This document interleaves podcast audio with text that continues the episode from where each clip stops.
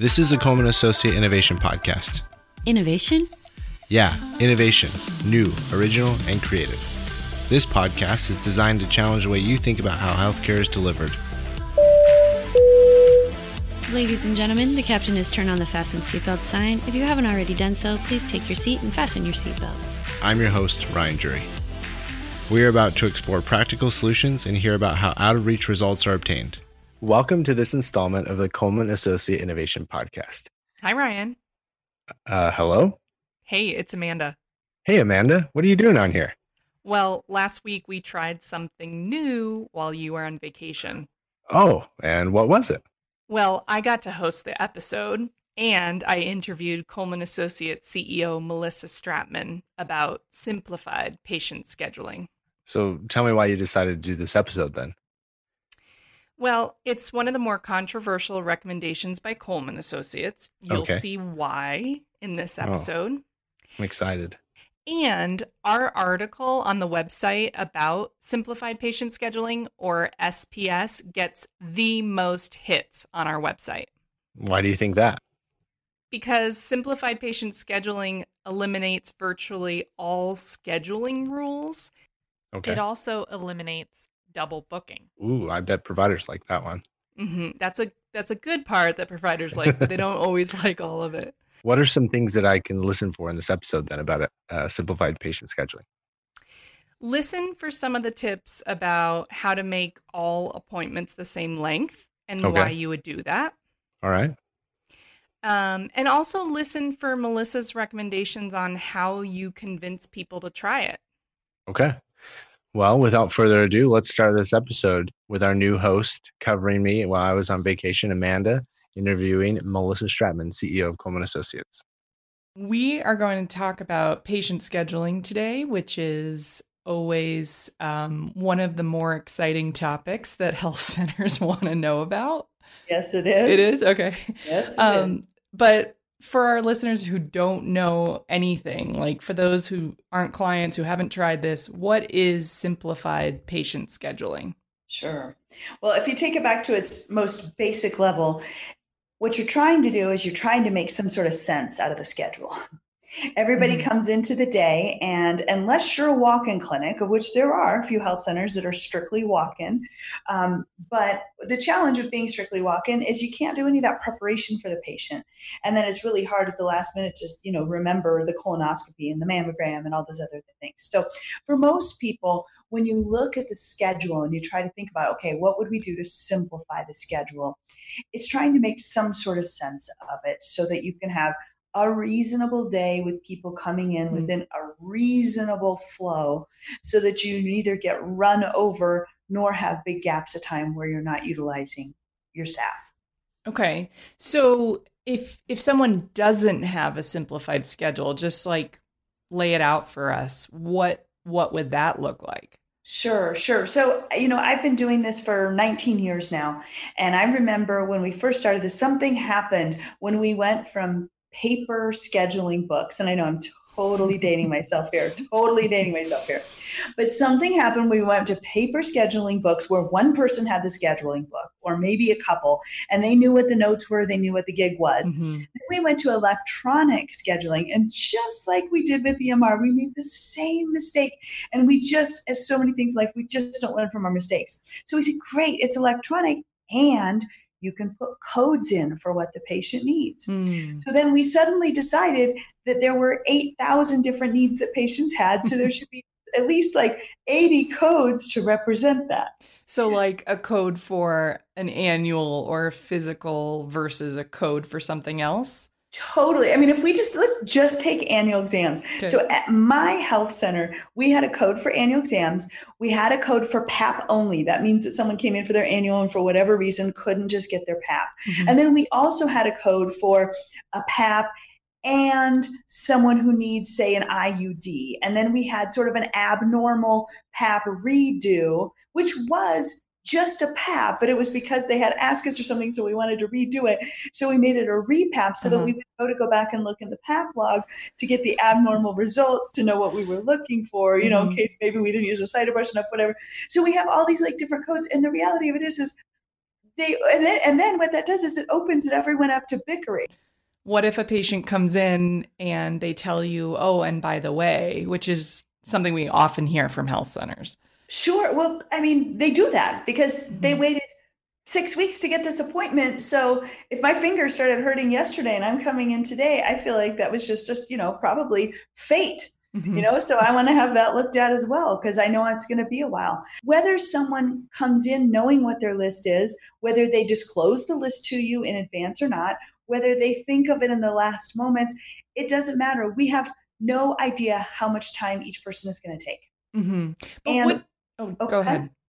Well, I was going to ask, but wouldn't a health center staff person, maybe a provider, maybe an MA, say, but Melissa, like, uh, annual exam of someone we've never seen before, isn't that of course going to take longer than just a follow up to talk about labs?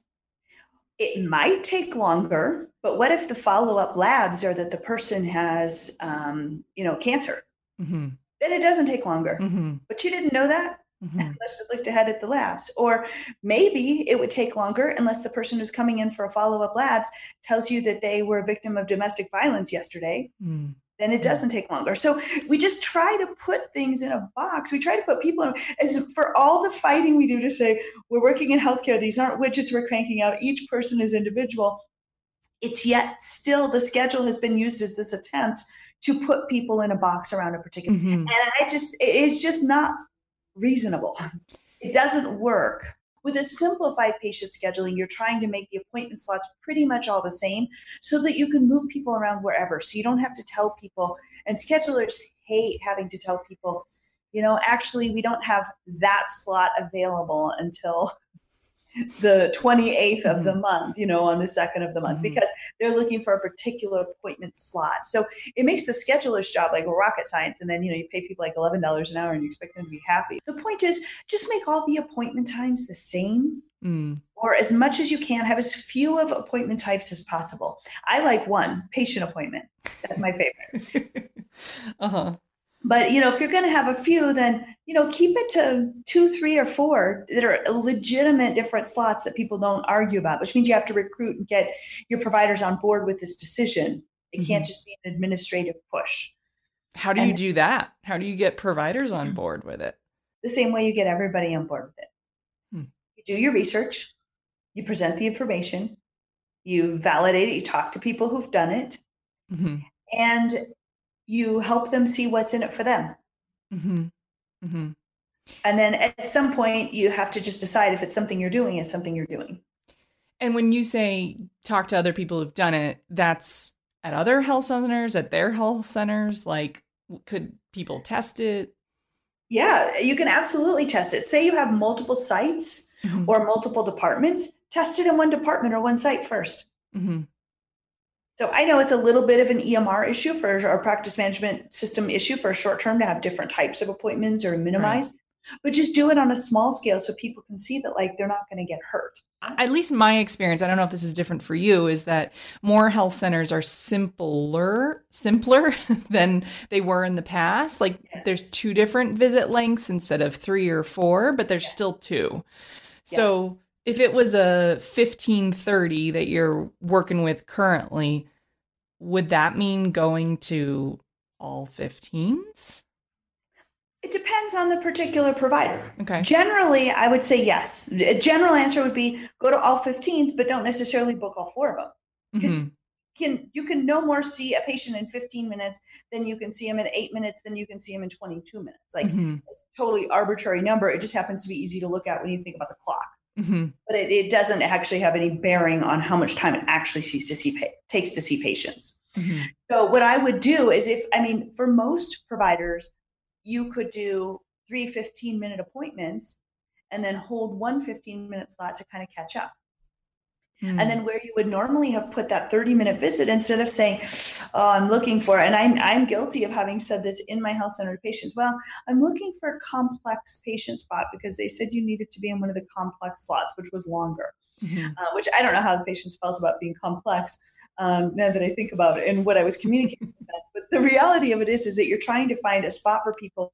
But if you could just say anytime during the hour is fair game. So if you were going to all 15s it doesn't necessarily mean you're moving from three patients in an hour 15 15 30 to four patients in the hour 15 15 15 15 because if i heard that i'd say oh my gosh you're upping my patients one per hour Oh, heavens no. Okay. I mean, if that was the way to actually solve productivity, I know some CFOs that would go to 10 minute slots all hour long. But you can't you right. can't seize necessarily 6 mm-hmm. patients in the hour. Mm-hmm. Some providers can. Mm-hmm. And it depends in part based upon your support, what's happening with your patients. I mean, if you have really great support staff who are doing a lot of the history and getting a lot of the information, and the patient loves them and has a rapport with them, bingo. What measures would you expect to see improve as a result of going to a simplified patient schedule? Result of going to a simplified patient schedule, you should see improvements in ability to get people in. Okay. So you should see a reduction in third next available because you don't have certain pockets of patients that are waiting for that particular appointment slot. Mm-hmm. Should be able to give people more appointment times at the time that they want them. Mm. If you do that, we find that no show rates tend to go down. Okay. Because if I really wanted an appointment in the morning, but all you had available was in the afternoon, I might say yes to the afternoon. But I actually know that if my kid hasn't woken up from a nap, the odds that I'm going to make it in for that appointment are slim. Mm. But it's what you have, and it might work for me, so I take it.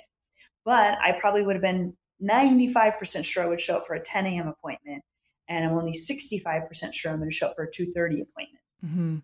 So you would see the no show rate improve as well. Okay. And then as a result of having these people in the schedule, being able to focus on them, and if you can get, and this is a little bit like um, it's a little more esoteric. It's a little further out there. Okay. if you can give people the time to focus on those patients and know and you've got a shepherd managing the sheep and the shepherd from the coleman team dance concepts concepts. If you've got a shepherd that's managing the schedule you should have a provider that's able to focus more on those patients. And then you should have with your team-based components an ability to focus more on those quality metrics overall. Mm-hmm. okay. Okay and so. in just, I know that we talked about sheep and shepherd in episode seven when we interviewed yeah. Dr. Tim Spurrell. Um, but just really quickly, in the sheep and shepherd model, who is the shepherd? Who is the person managing sure. the flow?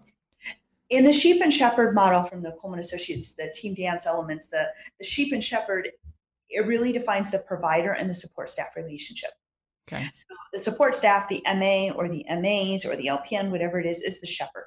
Okay. The person who has the provider's back. So does that mean the provider is the sheep? That does mean the provider is the sheep, which is kind of a funny analogy. Um, and some people don't like it off the bat, but actually, once people get going, they love being the sheep because that means they can just focus on what they do well, which is medicine and relationships with patients. Mm-hmm, mm-hmm. So it's not meant to be derogatory at all. Like, oh gosh, no. no. Okay. Yeah. Oh gosh, no. It's mm-hmm. just you know the key was somebody who really has your back. Yeah. Yeah okay. who has your back no matter what. Another metric that we see improve with simplified patient scheduling is cycle time. Oh, why because, is that? Well, because sometimes patients are in the office for longer than they need to be because the schedule got hijacked again.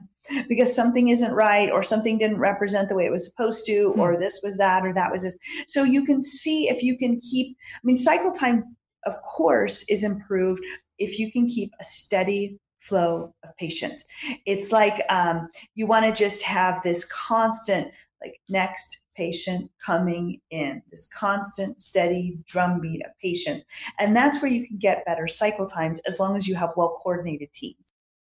Melissa, I'm going to ask you, like, maybe the most controversial question relating to simplified patient scheduling is there is there a more most controversial question? I think there's a lot of controversial questions. I think I think this is controversial because this is like the flack that administrators get after implementing it. It's something Coleman Associates hears a lot. So are you ready for it? I'm ready, ready okay. as I can be. Okay, so the question is say you're moving from a 1530 schedule to all 15s. What the controversial question is so I only get, this is a provider talking, I only get 15 minutes with every patient now. Is that right? It's not right. It's not right at all. It's no different than saying when you had a 30 minute visit, you only get 30 minutes with those patients because sometimes you spend 22 minutes, sometimes you spend 48 minutes. Mm-hmm. Um, again, it, the schedule is just a rough approximation of what the the template is supposed to look like. Okay. It's it's there's just no way. So the idea of a 15 minute visit is is not it's not any more real than an 11 minute visit or a 12 minute visit or an 18 minute visit it's just a figment of our you know it's just something that we create so no in simplified patient scheduling if you were to read through the coleman simplified patient scheduling recommendations and it would recommend you go to say 15 minute slots it is not under the assumption that that means you start seeing four patients every hour because what I don't want anyone to do, because I've seen this happen, is providers go in and like set their clock to 15 minutes. And then at the end of 15, like ding, ding, ding, you're done. Like we're just trying to keep people away from that. Yeah, I mean, that's really just a goofy pushback because they feel like administrative. I mean, you know, to be honest, it's hard, I think, in a lot of ways to be a provider these days where you've lost control of these kinds of things. Right the payment system has become so complicated you have to be in some sort of a group or a system pretty much mm-hmm. i mean there are people that do it on their own but not a lot so here you are in a group or system and then you take this job as opposed to being in private practice and then now all of a sudden you don't get control over your day mm-hmm. and you don't get control over your schedule so it's a way i mean in some ways i give those people props for being a little witty and saying like trying to push back on the system because they're trying to defend things for their patients but of course I mean, if you finish the visit in 11 minutes, I don't know providers who sit around and say, well, we got four minutes. So, you know, what do you think of them bears? You know, I mean, like, you know, mm-hmm. people don't just sit around mm-hmm. and use the time all the way up to 15 anyway. What about in a value based world? I mean, what would you recommend for a schedule template then when it's less about how many patients you're seeing? If you had a value based payment world, you would spend a couple of your visits an hour, maybe seeing patients in the office. Mm-hmm. And maybe the other time would be spent doing a video chat with someone or having phone calls with patients, et cetera. Mm-hmm. I mean, that would be, I think, a beautiful world when we can get there. What is value based payment? What is this possible future we're moving to? What is value based payment? Sure, sure. So value based payment is simply just a system of moving from saying, okay, you did you know 68 visits this week mm-hmm. ergo you get reimbursement for those 68 visits on a certain amount done mm-hmm. instead value-based payment says you have 1500 patients you're responsible for keeping well and making well so we're going to pay you for mm-hmm. keeping them well and making them well. And maybe, you know, it kind of throttles up and down different ACOs, different health plans are all over, people are all over the board with moving to this. And, and okay. this is talking about community health primary care. If we were talking about specialty care, this would be a totally different conversation because um, CMS, the Center for Medicaid and Medicare Services, has already moved some specialty care services mm. further along this continuum. So, okay. just talking about primary care and community health centers, we're getting a chunk of money and, and that comes in like through grants, et cetera, and then the rest of it is all fee for service money. So, value based payment would say, no, it's actually more about keeping all of your diabetics or moving their hemoglobin A1Cs down or mm. making sure they all go through and get their retinopathy or there's this and that screening, basically in an effort to monetize preventative care mm-hmm. so that we take care of things before they become expensive things. That's the crux of value based payment is to monetize all those other things we have to do so that we take care of patients entirely, completely, holistically, ultimately for the people keeping track of the dollars so that it costs us less down the road. So, Melissa, if someone's thinking about trying a simplified patient schedule template, like moving to something like that, is it can you do it in isolation without changing other things like going to a sheep and shepherd model or using team dance steps? Like, can you go to a simplified patient schedule in isolation, basically? That's a great question. Yes, technically, you can go to a simplified patient okay. schedule in isolation.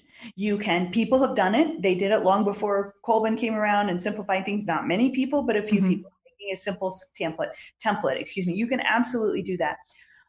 But I wouldn't recommend it. Okay. Okay. I wouldn't recommend it because it just sets people up to fail. okay. Why? And it takes the wind out of the sails of the providers who are already struggling to make things work if they're struggling to make things work because you haven't given them the appropriate support. So now they just feel like I have all this stuff to do and I have to get it done within this what seems like a shortened time frame.